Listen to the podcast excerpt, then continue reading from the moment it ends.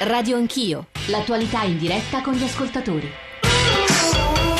10.02, tornate con Radio Anch'io, Giorgio Zanchini e Stefano Lepri qui in studio a Saxa Rubre. Vorrei ripartire da quello che ci state scrivendo sul lavoro, anzitutto sulle vicende, le vertenze, le crisi industriali di questo, di questo paese. Paolo, anzitutto, eh, ci scrive da Piombino. Vorrei rispondere all'intervento di De Vincenti che ho sentito in trasmissione stamane, che peraltro conosce bene la situazione della Lucchini di Piombino, dove domani verrà ufficialmente spento l'altoforno e ci sono migliaia di persone tra cassa integrazione e contratti di solidarietà il compito dello Stato non può essere solo quello di adoperarsi per favorire gli interventi degli imprenditori eh, stranieri, visto che quelli italiani appena possono scappano all'estero. Chi viene a investire in Italia, paese sull'oro del fallimento, dove la giustizia non è certa, la burocrazia devastante, lo fa certo non perché ha un buon cuore, ma perché pensa di ottenere il massimo in termini di profitto e poi andarsene. A Piombino abbiamo già avuto i russi della Severstal, abbiamo ArcelorMittal e forse arriveranno imprenditori indiani o algerini per rilevare quel che resta resta delle acciaierie. Si parla di Terni, 570 lavoratori più indotto,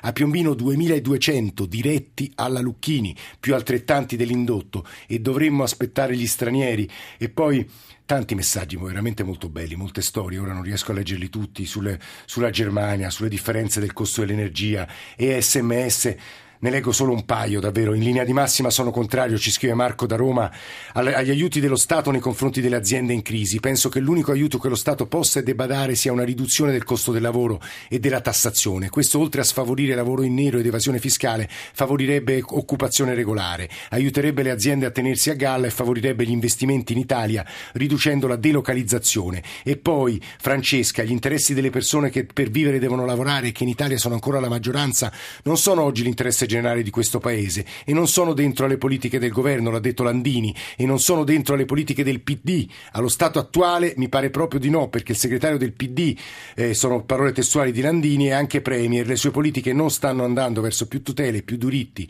meno precarietà e un rilancio degli investimenti. Ancora ascoltatori, ma prima una parola da Stefano Lepri, qui accanto a me, editorialista della stampa, giornalista economico. Eh, Lepri, abbiamo raccolto in un cesto osservazioni anche di segno molto diverso gli ascoltatori.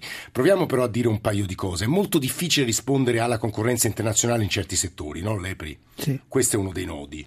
Cioè è difficile concorrere laddove il costo del lavoro è troppo più basso altrove. Sì, l'Italia si trova eh, presa in mezzo e probabilmente è un paese che rischia di essere perdente nella globalizzazione, perché è chiaro che in, eh, quando nell'Europa orientale ci sono popolazioni che hanno un livello di cultura e di preparazione tecnica simile al nostro, come la Polonia per esempio, e dove il costo del lavoro costa meno, perché non, che, eh, perché non spostare una fabbrica in Polonia? Dall'altra parte ci sono i nostri giovani che eh, laureati, bravi, svegli che dicono ma io mi trasferisco perché lavoro in più, eh, perché guadagno di più in qualche paese ricco. Questo, come dire, il duplice problema dell'Italia è questo e non è facile risolvere. Eh, appunto, visto che gli ascoltatori ci invitano a non spargere pessimismo nel paese, allora che futuro possibile c'è per questo paese? Ma intanto il futuro è di non continuare a buttare soldi nel, eh, eh, per rimediare a errori di politica industriale che sono stati fatti in passato. Appunto, dicevamo prima, eh, Carbonia fu un errore di Mussolini 80 anni fa e ancora non riusciamo a, a ripararlo. E, e, così via. La, eh, purtroppo questo mette in dif- l'industrializzazione del sud è stata una generosa illusione anche fondata degli anni 50 e 60 che adesso non funziona. Tagliare di più le spese improduttive, scrive lei oggi sulla stampa. Questa è una delle scommesse forse del governo Renzi? Ma per ora, eh, voglio dire, vedo l'intenzione e non vedo il fatto. Mm, mm, mm. non c'è nella legge di stabilità, non ci sono delle vere norme, delle vere, dei veri provvedimenti su questo a suo avviso. Beh, è una cosa di lungo corso, di lungo corso, però certo eh, alcune si potevano fare subito ed era anche una riduzione della corruzione politica. Eh, questo è un punto. Di Jobs Act e legislabilità torneremo mm. comunque a parlare a Radio Anch'io. Antonio dal Veneto, credo sia un economista aziendale. Antonio, buongiorno. Salve, buongiorno. Ci dica. Allora, eh, dico subito l'intervento che, che è improvvisato. Eh vabbè, ma tutti sono improvvisati. Eh, stavo in macchina e mi sono messo... Allora, prima, velocemente, Allora, eh, abbiamo fatto il rigore a livello europeo, va bene?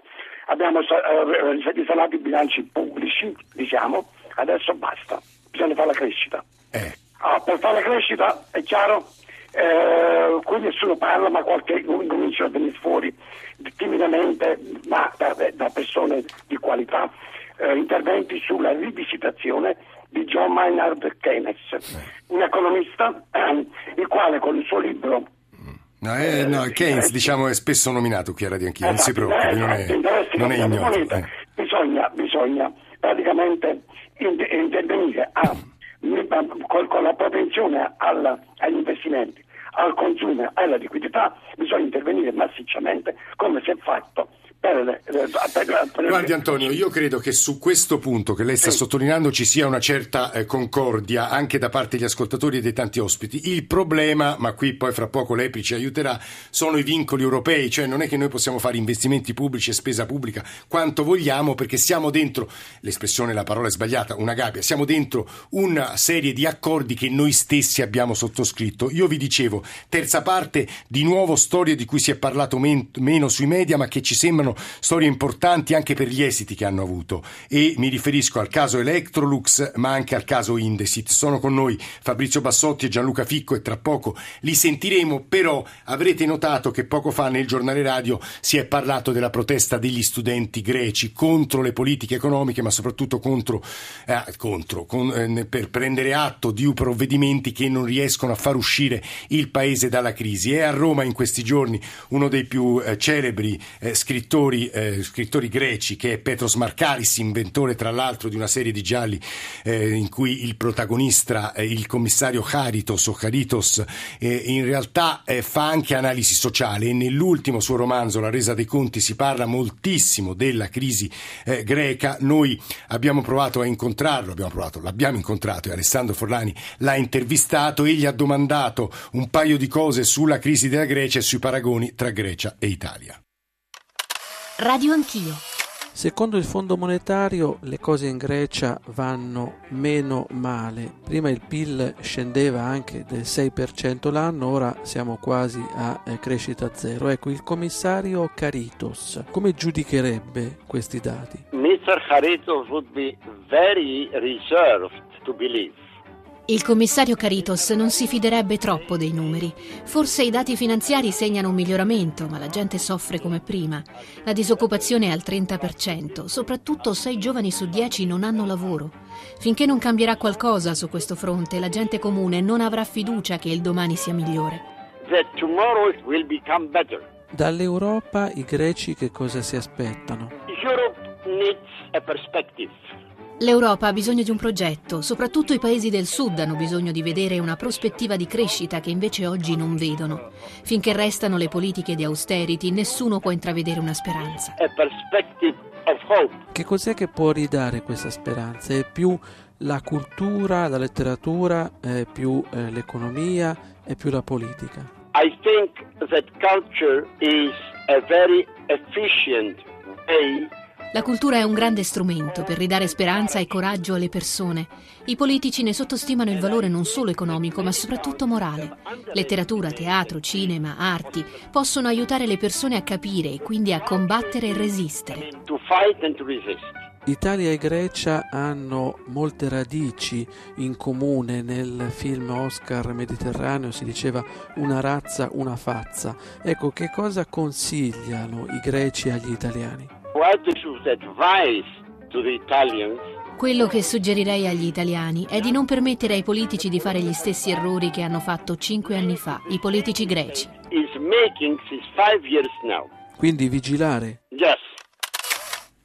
10 e 11 era Petros Marcaris intervistato da Alessandro Forlani 800 05 0001 per intervenire in diretta a Radio Anch'io e poi 335 699 2949 per sms whatsapp prima di parlare di Electrolux e di Indesit con Ficco e Bassotti una domanda a Stefano Lepri che rubo all'ultima risposta che dava Marcaris non fate gli stessi errori che abbiamo fatto noi. Che errori hanno fatto i greci? Accettare le politiche di austerity? Temo però inevitabili. eh, appunto il problema è questo, quali sono gli errori? Eh, Intanto l'errore, eh, il primo errore in Grecia lo fece un governo di centrodestra che fece spese che pazze truccò. Tru- e truccò i conti in tentativo di non perdere le elezioni che perse. Il secondo errore lo fece un governo di centrosinistra che sottovalutò la gravità della crisi. Il, eh, la Grecia, per, eh, insomma, è frutto di un doppio errore. Sì, è vero, le politiche di austerità eccessive imposte dall'Unione Europea a questo punto si stanno rivelando un errore, anche se in una prima fase erano probabilmente inevitabili. Però i greci pagano che la loro classe politica ha ripartito male i sacrifici, li ha, fatto pagare i poveracci e non ha fatto pagare i raccomandati. E noi italiani? Non so che cosa ci possa insegnare il caso greco, francamente, perché la Grecia purtroppo sta peggio di noi e, e quindi non, eh, non, so che cosa. Però lei diceva poco fa i greci, i, le classi dirigenti greci, greche hanno colpito i poveracci e hanno salvato, diciamo così, i privilegiati. Non è che l'Italia corre lo stesso rischio, Lepri? Eh, in Italia le disuguaglianze sociali non si sono aggravate in termini generali, come invece è accaduto in Grecia durante la crisi. Noi abbiamo fatto circa la metà dei sacrifici che hanno fatto i greci. E sì, anche noi abbiamo un problema di classe politica, forse un po' meno grave di quello greco, ma ce l'abbiamo. Solo un'ultima email di Maurizio e poi vado davvero dai nostri ospiti. Ho degli amici in Germania dai quali mi reco saltuariamente e mi chiedo perché un industriale dovrebbe investire in Italia. Il costo dell'energia in Germania costa la metà, le autostrade sono gratis, il carburante costa qualche decina di centesimi in meno, le assicurazioni non hanno i costi assurdi del nostro paese, la pubblica amministrazione è efficiente, la giustizia funziona, l'IVA è al 19, pagano meno tasse, noi siamo sconfitti in partenza. Le nostre industrie stanno spostando la produzione all'estero e quindi mi chiedo se coloro che dovrebbero creare posti di lavoro chiudono le aziende, come si può pensare che assumano personale? E aggiungo però, Lepri, che nonostante tutto ciò, che è vero, leggevo sul Sole 24 ore di ieri che ci sono interi settori, interi comparti dove le aziende italiane sono più competitive di quelle tedesche. Non so perché, ma è così. Ma ci sono sicuramente dei settori di eccellenza, ce l'abbiamo. E poi guardate che la decolarizzazione non, mica, eh, non, vanno mica in Germania le imprese. È vero che la Germania è un paese che sta bene, ecco, però non è che un eh, imprenditore che chiude un'azienda in Italia la va a mettere in Germania, per l'appunto la va a mettere in Polonia dove il lavoro costa A proposito meno. della Polonia, Gianluca Ficco, Wilm, coordinatore nazionale settore elettrodomestici, per parlarci del caso Electrolux, multinazionale svedese, stava per spostare tutta la produzione dal Friuli a, e, e dalla Romagna perché perché c'è uno, uno, stabilimento anche a Forlì in Polonia, siete riusciti a evitare questo rischio? È un caso di scuola, ce lo racconti perché è bene che gli ascoltatori lo conoscano. Buongiorno Ficco. Buongiorno a voi. Sì, siamo riusciti a preservare l'occupazione, ad evitare licenziamenti, in particolare la chiusura dello stabilimento di Porcia in Friuli, che è il più grande in Italia nella produzione di elettrodomestici, cui lei faceva riferimento, e più in generale una mole imponente di esuberi nel resto d'Italia, fra cui appunto Romagna, Forlì, ma non solo, anche Solaro, eh, in Lombardia, eh, anche Susegana, in Veneto, sarebbero stati colpiti dalla multinazionale. Ma per giunta, e per noi questo è stato particolarmente importante, siamo anche riusciti ad evitare i tagli del salario, poiché Electrolux ci proponeva, chiedeva tagli salariali imponenti, cioè del 20, vicino al 40%, sì.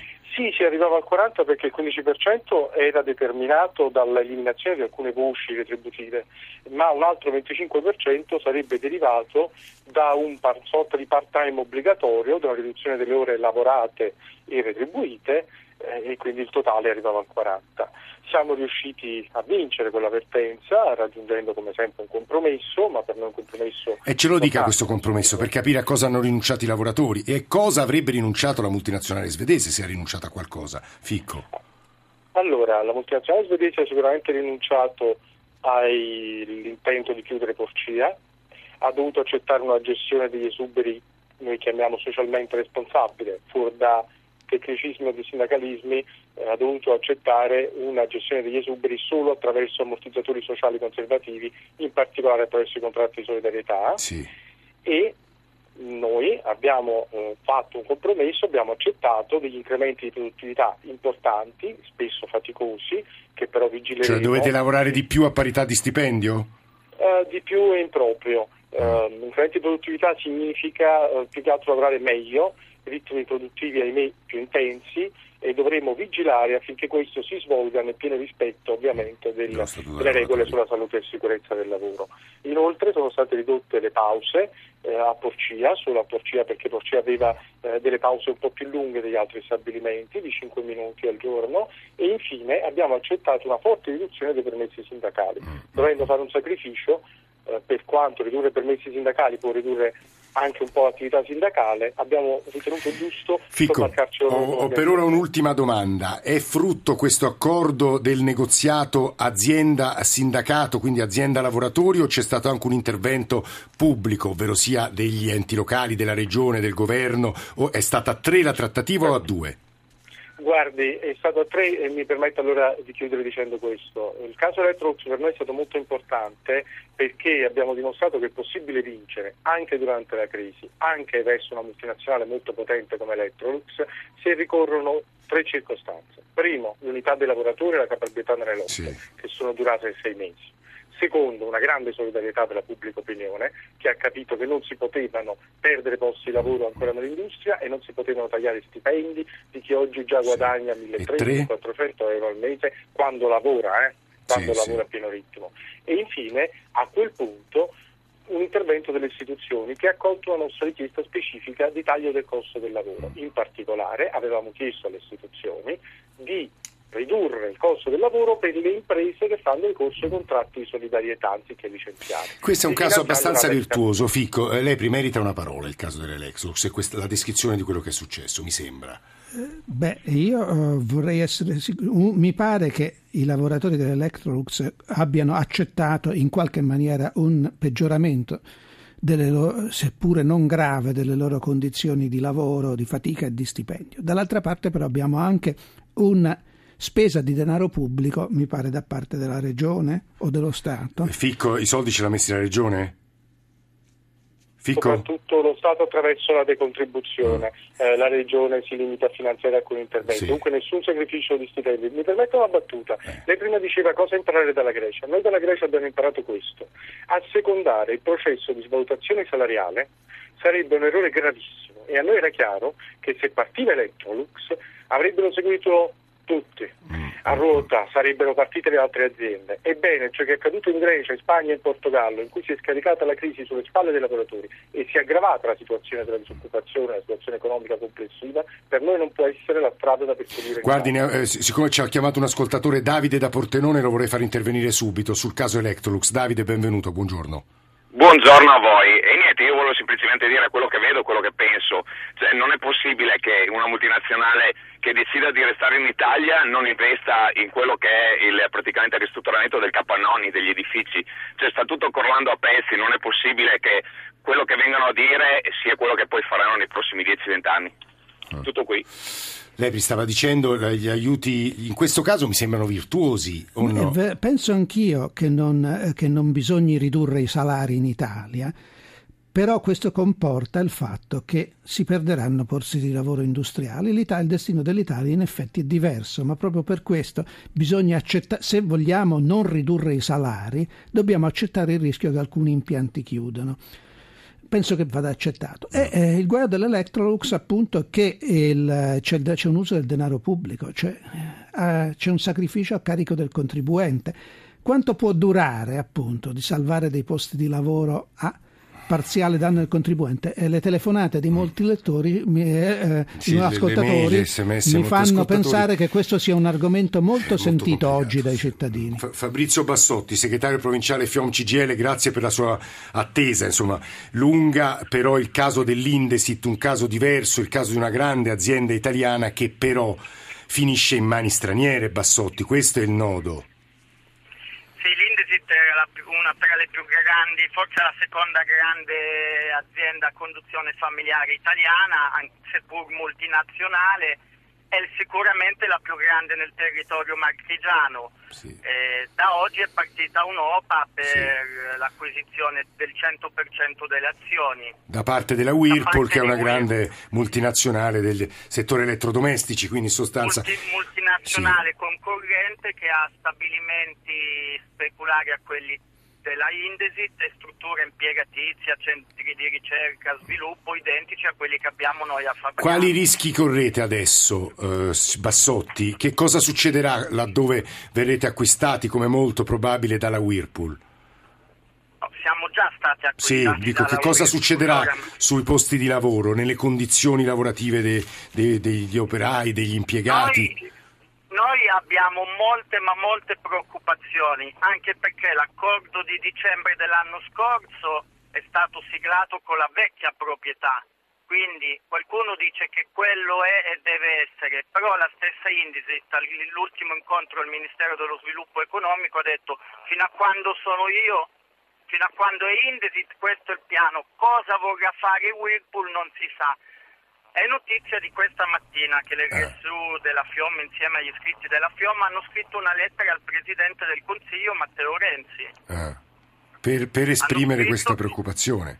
No, perché Matteo Renzi, il Presidente del Consiglio, il giorno dopo che c'è stata l'ufficialità della sì. vendita, ha espresso, ha parlato di operazione fantastica, sì. ha detto che lui personalmente ha parlato con gli americani e si è fatto dare tutte le garanzie sì. del caso. Però ad oggi a noi non ci sono notizie, non sappiamo mm. cosa vogliono fare gli americani e siamo ancora più preoccupati dal dossier che ha, che ha mandato in giro Repubblica Economia sabato scorso, dove, si, dove la Whirlpool dice che non esclude mm. razionalizzazioni, esatto. ristrutturazioni. Esatto. Perché poi il nodo alla fine è sempre le fabbriche nostre sono dis- dissature e fanno uso di ammortizzatori sociali come le stesse mm. fabbriche della Whirlpool. Eh, Bassotti ci sta raccontando quello che è successo alla Indesit. Una domanda per Stefano Lepri che è qui accanto a me negli studi di Saxa Rubra. Perché l'Indesit, un gioiello italiano,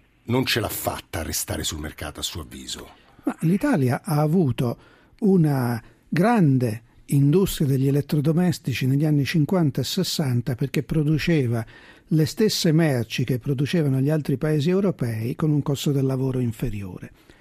Questa industria non ha saputo uh, internazionalizzarsi, non ha saputo uh, essere all'avanguardia tecnologica, è chiaro che adesso gli elettrodomestici si producono in paesi con più basso costo del lavoro.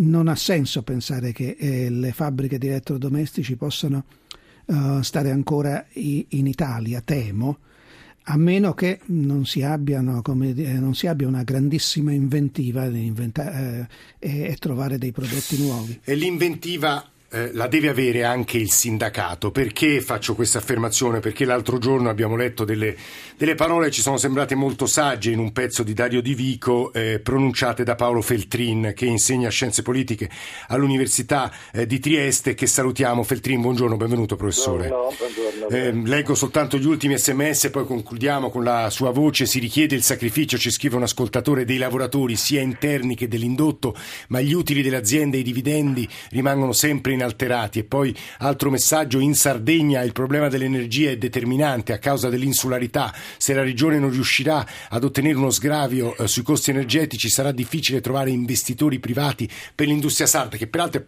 è un po' quello che è accaduto sempre negli ultimi anni. Si sono incentivati eh, gli arrivi degli investitori stranieri grazie a politiche energetiche di favore o di privilegio. Laddove poi queste finiscono non diventa più redditizio produrre. In realtà, Feltrin, la domanda conclusiva che le vorrei vorrei rivolgere riguarda il ruolo del sindacato oggi, perché è molto difficile adesso per il sindacato capire quando chiedere l'intervento dello Stato, quando negoziare anche condizioni di lavoro peggiorate per i propri iscritti e non solo per i propri iscritti, per i lavoratori italiani, per evitare che poi il lavoro fugga all'estero o che le fabbriche chiudano. Professor Feltrin, che sta succedendo al tessuto produttivo italiano?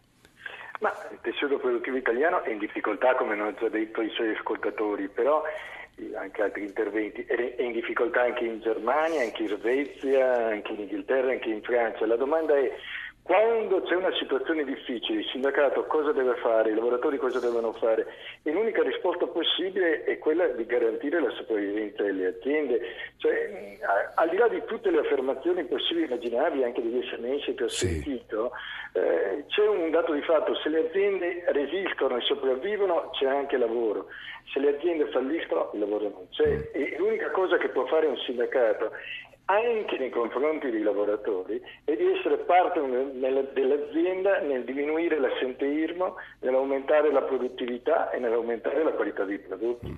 Se non si fa questo le aziende chiudono. Eh, qualche azienda c'è riuscita, qualcun'altra no. Lei quando diceva deve eh, ottenere, anzi dai propri lavoratori eh, che lavorino di più, con meno assenze, e qualcuno c'è riuscito davvero in questi anni, ricordiamolo Feltrin. Va, oggi va a Pomigliano, trova oggi, oggi, a Pomigliano, nell'area di Napoli, una delle aziende più produttive di automobili. Però qualcuno parla di, di, schiavismo, Feltrini, in quei eh, casi. Eh, se lei va a chiedere ai lavoratori di Napoli, come ho fatto io, come abbiamo fatto delle indagini, eccetera, tutto dicono che, che sono schiavi, tutto dicono che l'azienda è cento volte migliorata, così in Luxottica, così ma anche in, in aziende dell'elettrodomestico, anche in aziende dell'elettrodomestico in qualche misura si riesce a sopravvivere a queste condizioni. Sono condizioni diverse dal passato? La risposta è sì. Sono condizioni in cui si deve lavorare di più? La risposta è sì. La domanda è ci sono alternative? Eh, la sua risposta immagino sia no. La ringraziamo molto Paolo Feltrini, Stefano Lepri, anche la sua risposta è no. Ci sono eh, alternative? No, credo di no, anche uh, se forse eh, aumentare la produttività guardiamo, è molto spesso in Italia significa far funzionare meglio le cose, non far sudare di più la gente. E le ragioni per cui le cose non funzionano sono complicate. Eh.